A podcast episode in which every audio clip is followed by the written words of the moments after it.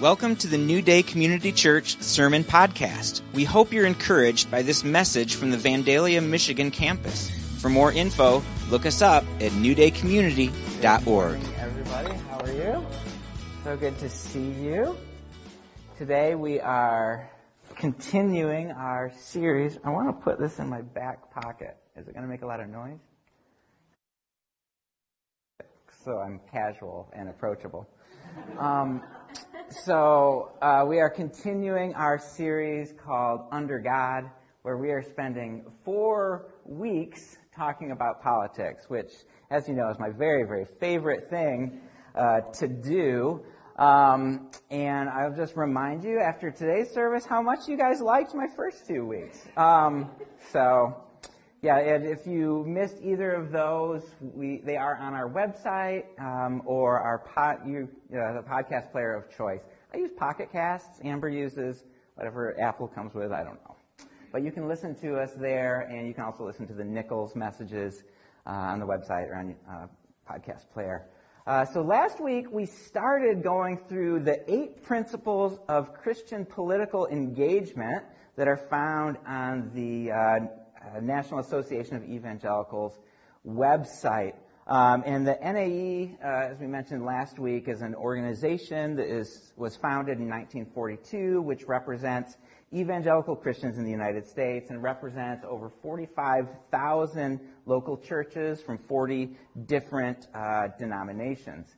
And while we're not exactly uh, members of the NAE. They are a, a broadly evangelical uh, organization, and we find ourselves in alignment with most of the things that, that are on there. And so it's a really helpful website, a lot of helpful articles on there if you want more information.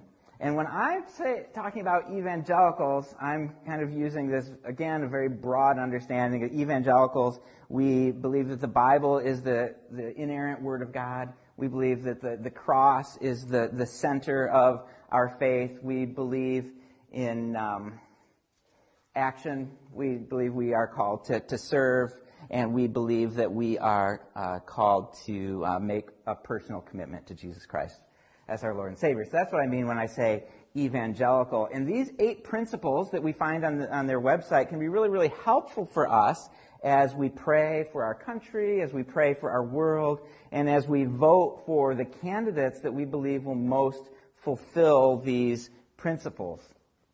And as I said last week, no candidate and no party is going to perfectly encapsulate these principles.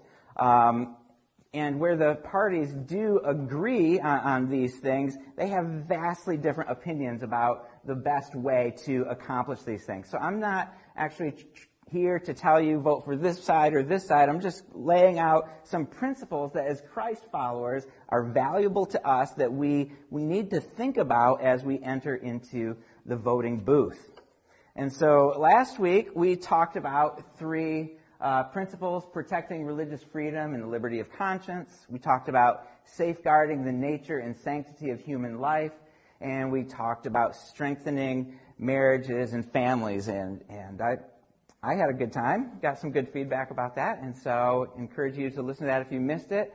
Uh, and this week we're talking about two issues, talking about seeking justice and compassion for the poor and the vulnerable, and we're talking about the principle of preserving human rights. And I was going to try to do three today, but it got a little bit unwieldy, so we pulled it back to two. And next week we'll do three more, pursuing racial justice and reconciliation, promoting just peace and restraining violence, and caring for God's creation. So that's a little teaser to get you excited about coming back next week. All right, racial justice, sweet. Um, and so our political engagement, as we said last week, is not just a, a vote, but we want to practice our Christian faith within our spheres of influence. And so that means that we pray, that we vote, and we participate in our communities.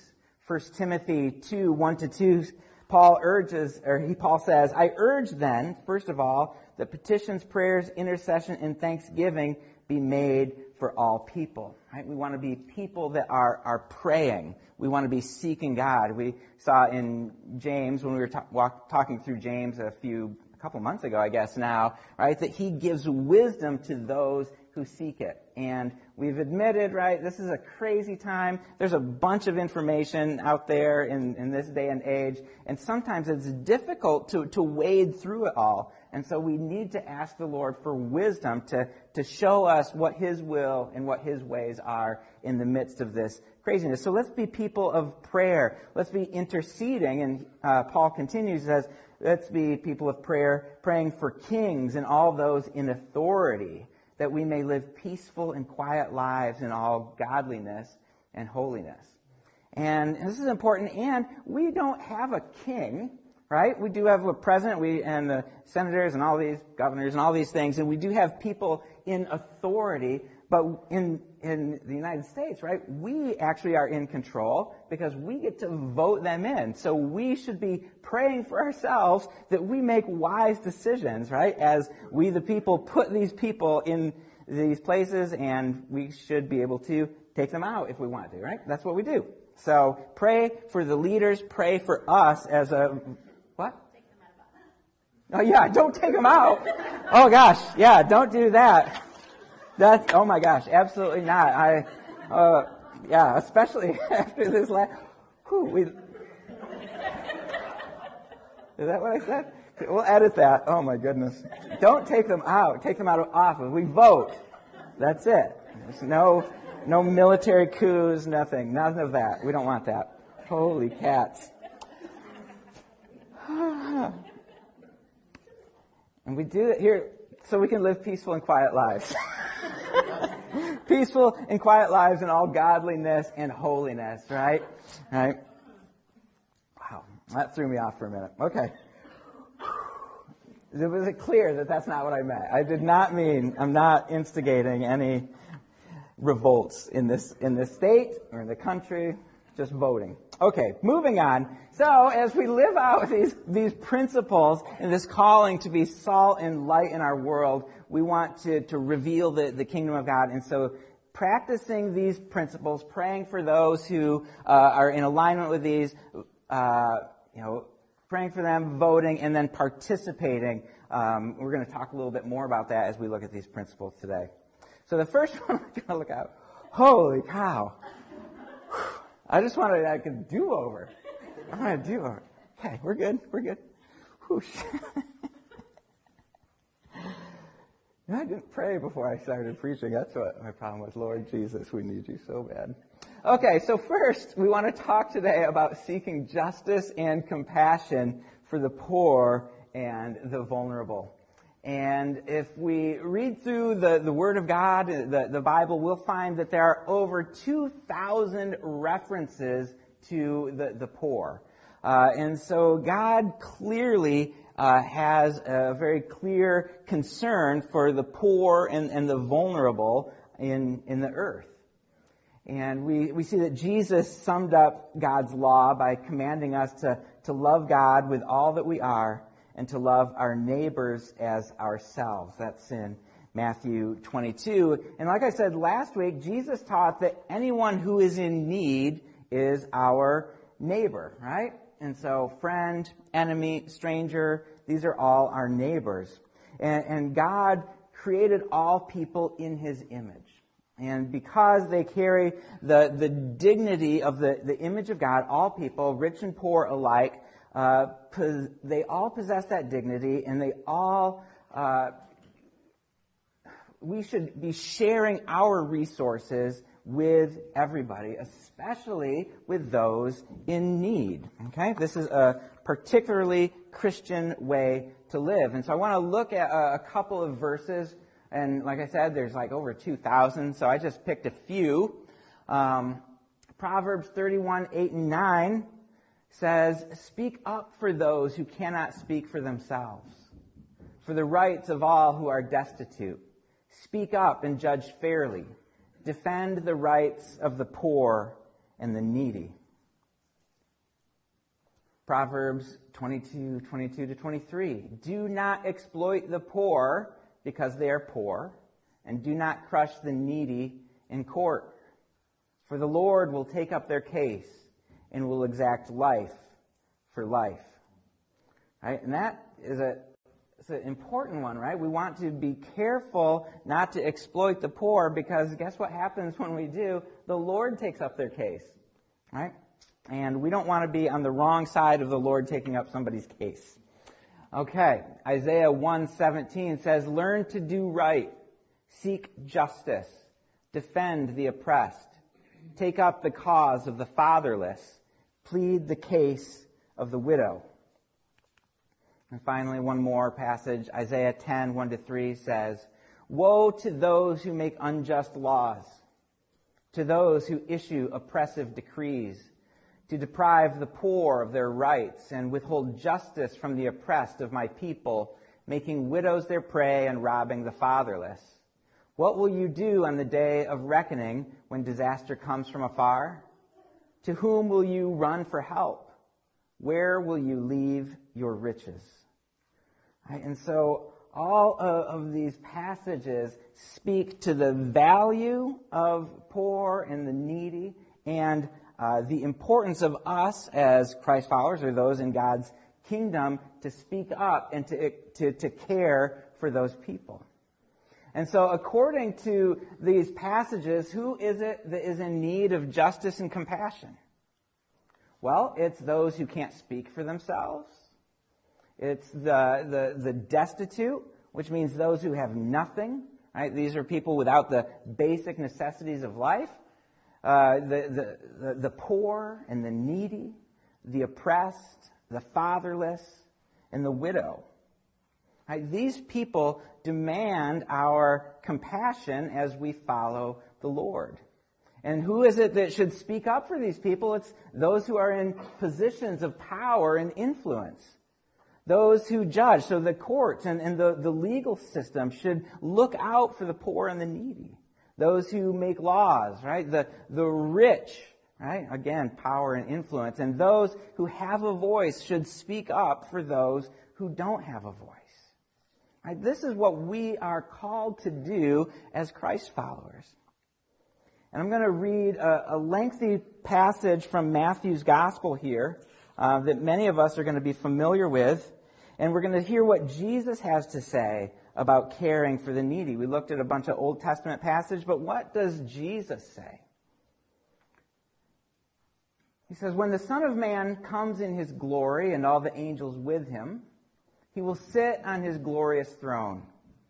All the nations will be gathered before him, and he will separate the people from one another as a shepherd separates the sheep from the goats. He will put the sheep on his right and the goats on his left. Then the king will say to those on his right, Come, you who are blessed by my Father. Take your inheritance, the kingdom prepared for you since the creation of the world. For I was hungry and you gave me something to eat. I was thirsty and you gave me something to drink. I was a stranger and you invited me in. I needed clothes and you clothed me. I was sick and you looked after me. I was in prison and you came to visit me. And the righteous will answer him, Lord, when did we see you hungry and feed you, or thirsty and give you something to drink? When did we see you a stranger and invite you in, or needing clothes and clothe you? When did we see you sick or in prison and go to visit you? The king will reply, Truly I tell you, Whatever you did for one of the least of these brothers and sisters of mine, you did for me. We're going to get to the second half of this passage, but as we as we look at this verse, as maybe as Christ followers, we, we're familiar with it. We think about this, and we are so grateful that we are the sheep, right? We're so grateful that we are on the right right? That we are, uh, are the, the people that, that God invites into his kingdom. But as we look at this, this text, who is it that's on the right? And who are the sheep? The righteous? Yes. The, the spiritually upright? Yes, absolutely. But this is what they look like. Those who are the sheep, those who are on the right, that are welcomed into God's kingdom, are those who feed the hungry, those who give drink to the thirsty, those who welcome the stranger, those who clothe the needy, those who care for the sick, and those who visit prisoners. He doesn't mention my outstanding uh, church attendance. He doesn't mention my incredible reading through the, the Bible in a year plan. I'm not, it's not that great, but I'm hacking away at it, right? He's, uh, he's not, he doesn't mention our, our prayer lives or how much we fasted or how much we uh, tithed or whatever. Like, and all those things are incredibly important. And as we participate in those, right, we're often uh, coming into alignment with these things. But Jesus, in this passage, doesn't mention a single one of them. I don't know about you guys, but to me, as I was studying this passage, it felt like a punch in the gut.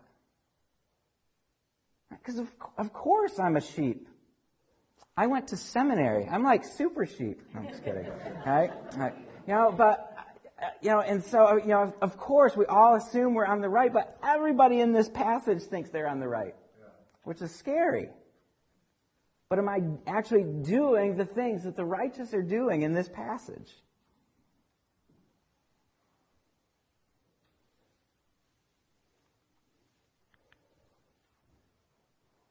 And Jesus will say to those on his left, Depart from me, you who are cursed, into the eternal fire prepared for the devil and his angels. For I was hungry, and you gave me nothing to eat. I was thirsty, and you gave me nothing to drink. I was a stranger, and you did not invite me in. I needed clothes, and you did not clothe me. I was sick and in prison, and you did not look after me. And those on the left are going to answer, But Lord, when did we see you hungry or a stranger or needing clothes or sick or in prison and did not help you? And he will reply, Truly I tell you, whatever you did not do for one of the least of these, you did not do for me. Then they will go away to eternal punishment, but the righteous to eternal life. That's a scary passage. Something that we have to take seriously. And it's easy for us to kind of like, we're just going to spiritualize this away, right?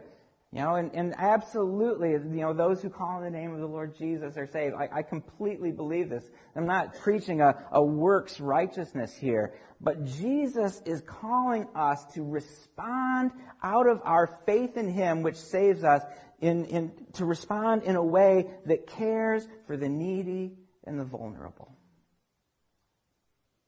And the, the word translated the righteous here is this Greek word that we talked about a few weeks ago, dikaioi, dikaioi, the righteous ones. And we talked about how dikaiosune, the, I don't know, the verb or the noun of this word, whatever it is, means righteousness and justice. Throughout the text of the New Testament, it's translated righteousness, and it kind of gets us to think that our righteousness is just merely my relationship with, with God, and that's super important, but our righteousness includes our justice. Right? And so righteousness is right relationship with God. Justice is right relationship with others. And these are, uh, you can't separate them. And so as we run after Jesus, we're going to run after people. And as we love people, we're loving Jesus. Thank you, Luke. Jesus said that those who do not care for the needy and the imprisoned reveal that they are not his followers. This is a quote from the NAE website. It says, The vulnerable include not only the poor, but those with less power such as women, children, the aged, persons with disabilities, immigrants, refugees, minorities, the persecuted, prisoners, and victims of human trafficking. Right? These are the poor and the vulnerable in our country and in our world that need our attention.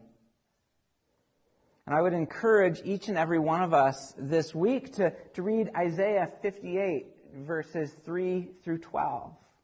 I don't have time uh, to, to read this passage today, but read Isaiah 58, 3 to 12. In this passage, the prophet Isaiah calls for the people of God to create and order societies in which justice, freedom, food, shelter, and clothes are available for all people. Societies that don't allow one group of people to oppress another, whether that be rich over poor, or white over black, or men over women. These are the kinds of societies that we are called to create. And which candidate or party best exemplifies this desire to seek justice and compassion for the poor and vulnerable? I'm going to let you guys decide that. Because I recognize that different sides have vastly different opinions, right, about how to best do this.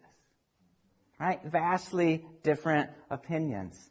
But what we need to seek after and pray after and work for is, bipartisan efforts to, to seek the welfare of all people.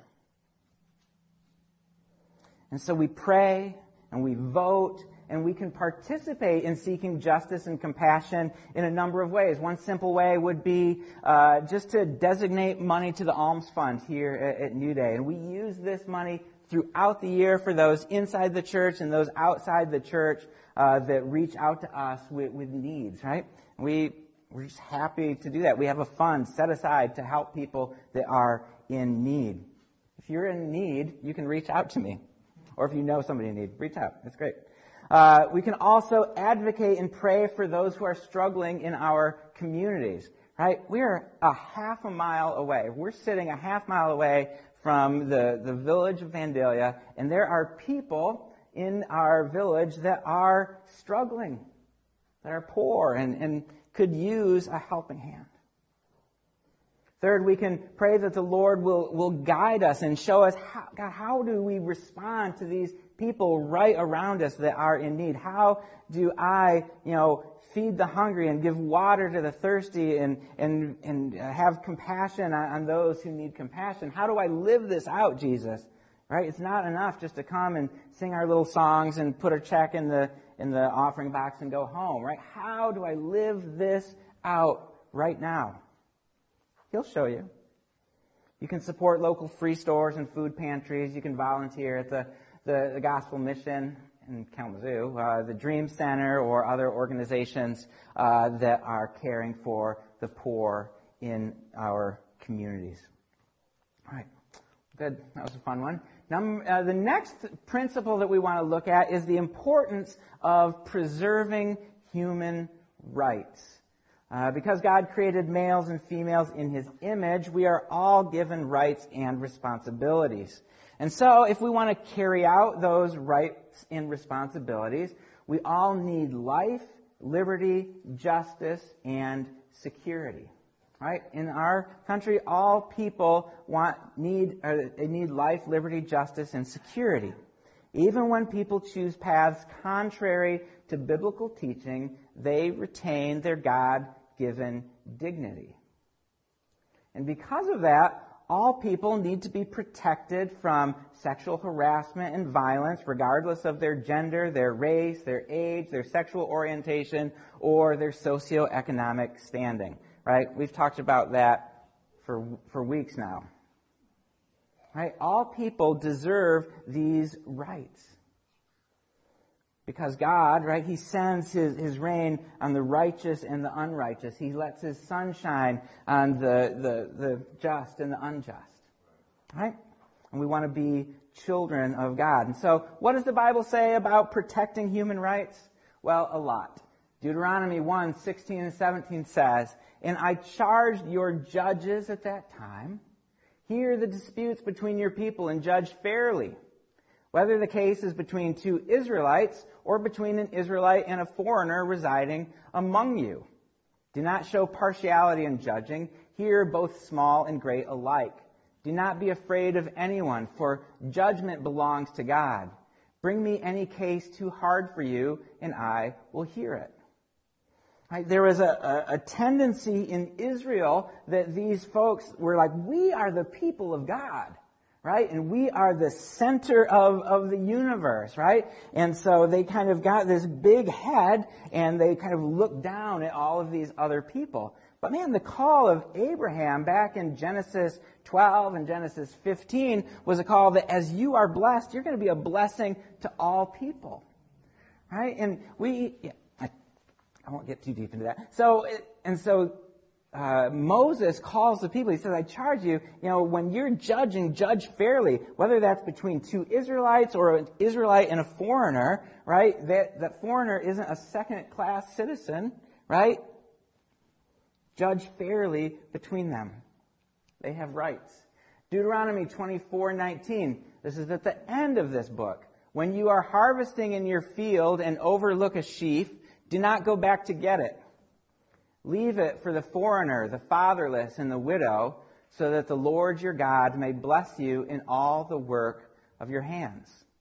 Right, and this is probably a relatively familiar verse to, to many of us as we read through the, the Old Testament law and how it was set up to, to protect those who were in need and, and vulnerable. It said, you know, don't collect the, the harvest that's on the edge of the fields, leave that for the poor and the, the destitute, those who are struggling. Psalm 82, 3, defend the weak and the fatherless, uphold the cause of the poor and the oppressed. Leviticus 19, 33 to 34, when a foreigner resides among you in your land, do not mistreat them. The foreigner residing among you must be treated as your native born. Love them as yourself, for you were foreigners in Egypt. I am the Lord your God. And a passage from the New Testament. Jesus went to Nazareth where he had been brought up, and on the Sabbath day he went into the synagogue, as was his custom. He stood up to read, and the scroll of the prophet Isaiah was handed to him. Unrolling it, he found the place where it is written, The Spirit of the Lord is on me, because he has anointed me to proclaim good news to the poor. He has sent me to proclaim freedom for the prisoners, recovery of sight for the blind, to set the oppressed free, to proclaim the year of the Lord's favor. And when Jesus was saying that, he was not just using this as a spiritual metaphor, though that is included here, right? He was talking about bringing good news to poor people, proclaiming freedom to people who are actually prisoners. Does this include spiritually spiritual prisoners bound in the kingdom of darkness?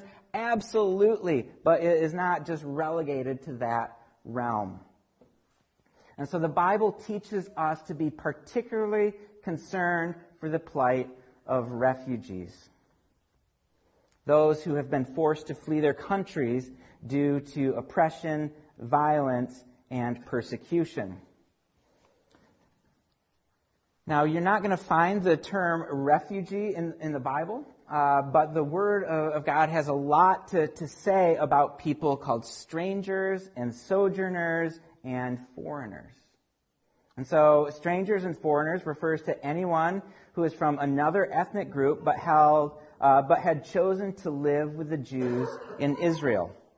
All right, and so a, a pretty famous uh, instance of this is the book of Ruth. Uh, it's about a widow from the tribe of Moab who chooses to accompany her mother-in-law Naomi back to Israel and live there with her. And in Ruth 2:10, we see her ask Boaz, in whose field she is gleaning. Remember, 20, Deuteronomy 24:19. She was gleaning in the field. Uh, why, and she asks Boaz, "Why have I found such favor in your eyes that you notice me, a foreigner?" And we've read that probably a thousand times. I don't know. We're familiar with this story and we kind of blow past this, this word foreigner because when we think of Ruth, right, she's in the lineage of Jesus, right? She's in the family tree. She's an insider, right? But when she said this, when she was gleaning in Boaz's uh, field, right, she was not an insider. She was an outsider. She was a foreigner. She was looked down upon. Her, her mother-in-law actually warned her, like, be careful when you go out there. This is not a safe place for foreigners and women. And yet Boaz has, has compassion on her, and we see the story of God bring the foreigner in. Not just in, but into the family line of Jesus. Come on. So, so there's a lot of talk about foreigners and, and strangers in the Bible, and, and today we would use different terms. Um, and so I just want to go through a couple of these. This is through um, from the worldvision.org website. And so, who are today's foreigners? They are displaced persons, those who have been forced to leave their homes or community due to violent conflict, war, or a natural disaster. These people temporarily live in another community uh, in their country and usually return home when things improve. Displaced persons. Refugees. People who have been forced to leave their nation due to violent conflict or war. These people want to return to their country once the war or conflict is over. These situations often lead to years of displacement. Migrants those who have chosen to leave their home country mainly to escape poverty. These people are making a permanent move and would not return unless conditions improved significantly. Immigrants, very similar to migrants. Someone who moves to another country for any number of reasons, including marriage or other family ties, employment or business opportunities. Some distinguish between immigrants with legal papers to enter a country and those without legal permission. But this was not a consideration in the Bible. Asylum seekers, individuals who ask to live in another country or escape uh, in order to escape severe religious or political persecution or another violation of their human rights. These people would not return home unless the reason for their move came to an end. And as we, we read those definitions, we have to be reminded of Joseph and Mary and Jesus, who were uh, refugees and asylum seekers in Egypt when Herod was going around killing children of two years, two years old and younger to, to get rid of some, you know, prophesied upstart who might challenge his position.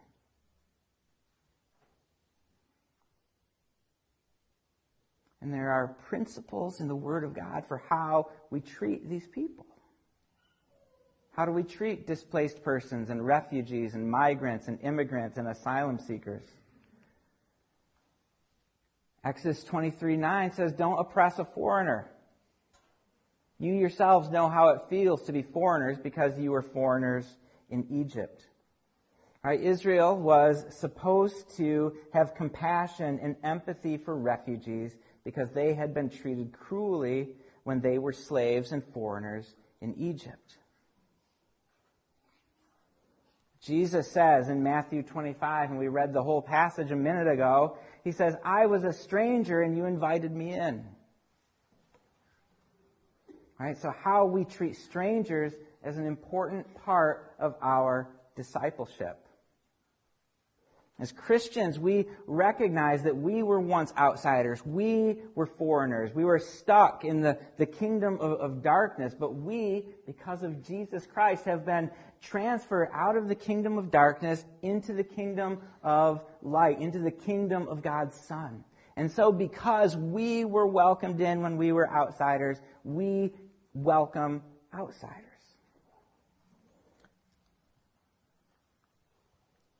I recognize, I super recognize that this is a complicated and a divisive issue.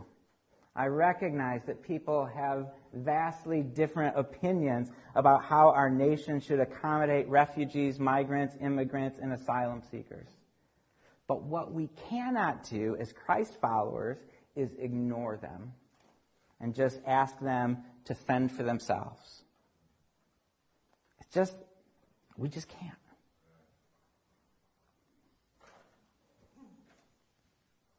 And like I said last week, I don't think I mentioned this in the intro, is different folks are going to rate these eight principles in, in different ways, right? We, it just, but we can't just ignore one because we don't like it or it doesn't fit in our political system or our political party, right? We, and so when we vote for somebody, we're going there, some parties are going to highlight some parts and not highlight the others, right? And so we're going to vote for something, but doesn't mean that we're going to ignore these other things, right? We're still going to do the, the work to, to care for people. But as we come to a, a voting season, we want to have wisdom and go, God, how are you calling me to, to use my vote? What principle uh, is, is, what principle, how should I rate these principles? And this is an important one because there's a lot that the Bible says about it. Um, but human rights also extends to those who are accused of crimes, people in prison, and those who have a criminal record. The United States locks up more of its citizens, particularly racial minorities, than most other nations. This has devastating and long lasting consequences for individuals families, and societies at large. Uh, it's a quote from a Christianity Today article. America locks up more of its citizens than any other nation, and according to the Pew Charitable Trusts, all states have become more punitive. Even though overall crime and arrest rates are down from the early 1990s, states are exacting sentences at a rate 165% harsher than they were for the same crimes previously. Prosecutors now seek felony charges after an arrest much more frequently than they did even a decade ago. The effects of such broken justice 2.7 million children have an incarcerated parent, including one in nine African American children. An estimated one in four Americans has a criminal record which creates obstacles to finding housing, jobs, and other necessities.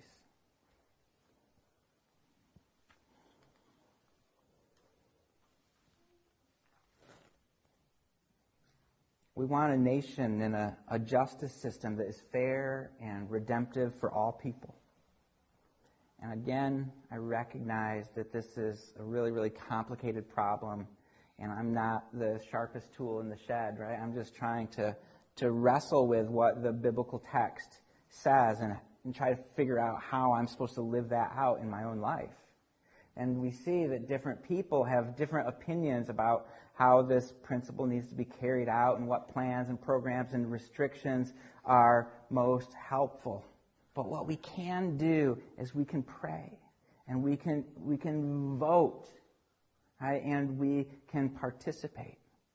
Right? We can volunteer with a prison ministry, with prison fellowship. I know there's a group of folks from our church who uh, did the angel tree uh, last year for Christmas, sending you know gifts to to children of, of incarcerated with incarcerated parents. Or you could join Crossroads Prison Ministry. This is a ministry out of Grand Rapids where uh, Aaron Mueller, who used to be a member of New Day Community Church, and they send letters and do correspondence Bible study with, with inmates, right? And they're having phenomenal success, right? There's ways that we can do what Jesus said to care for the prisoner.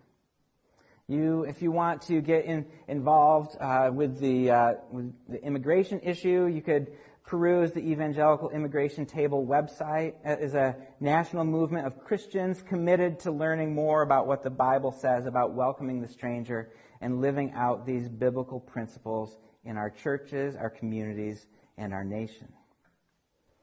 So, so let's pray.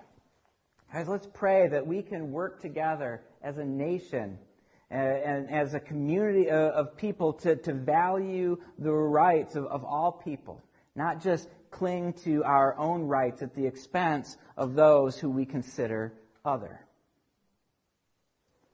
And so this was a fun one, huh?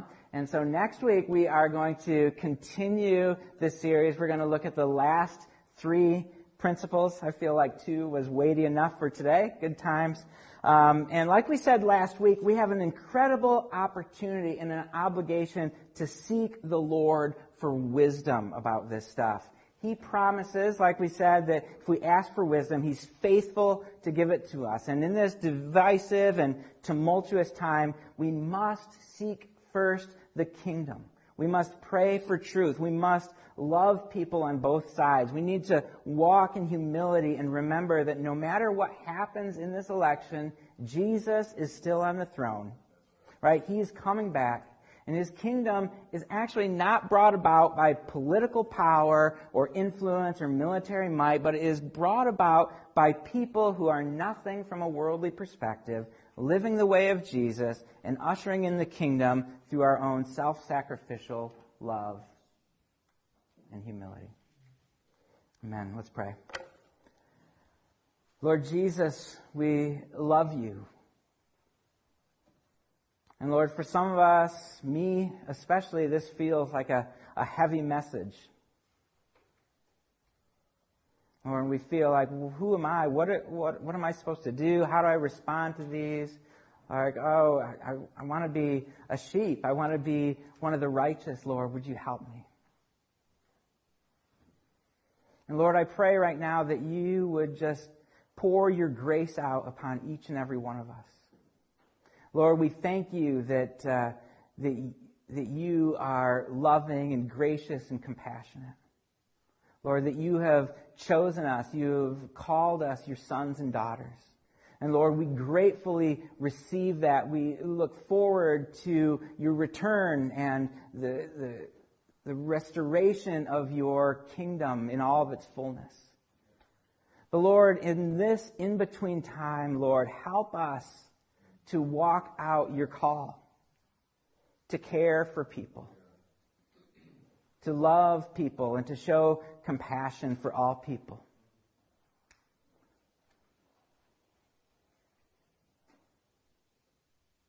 Lord, we pray for wisdom.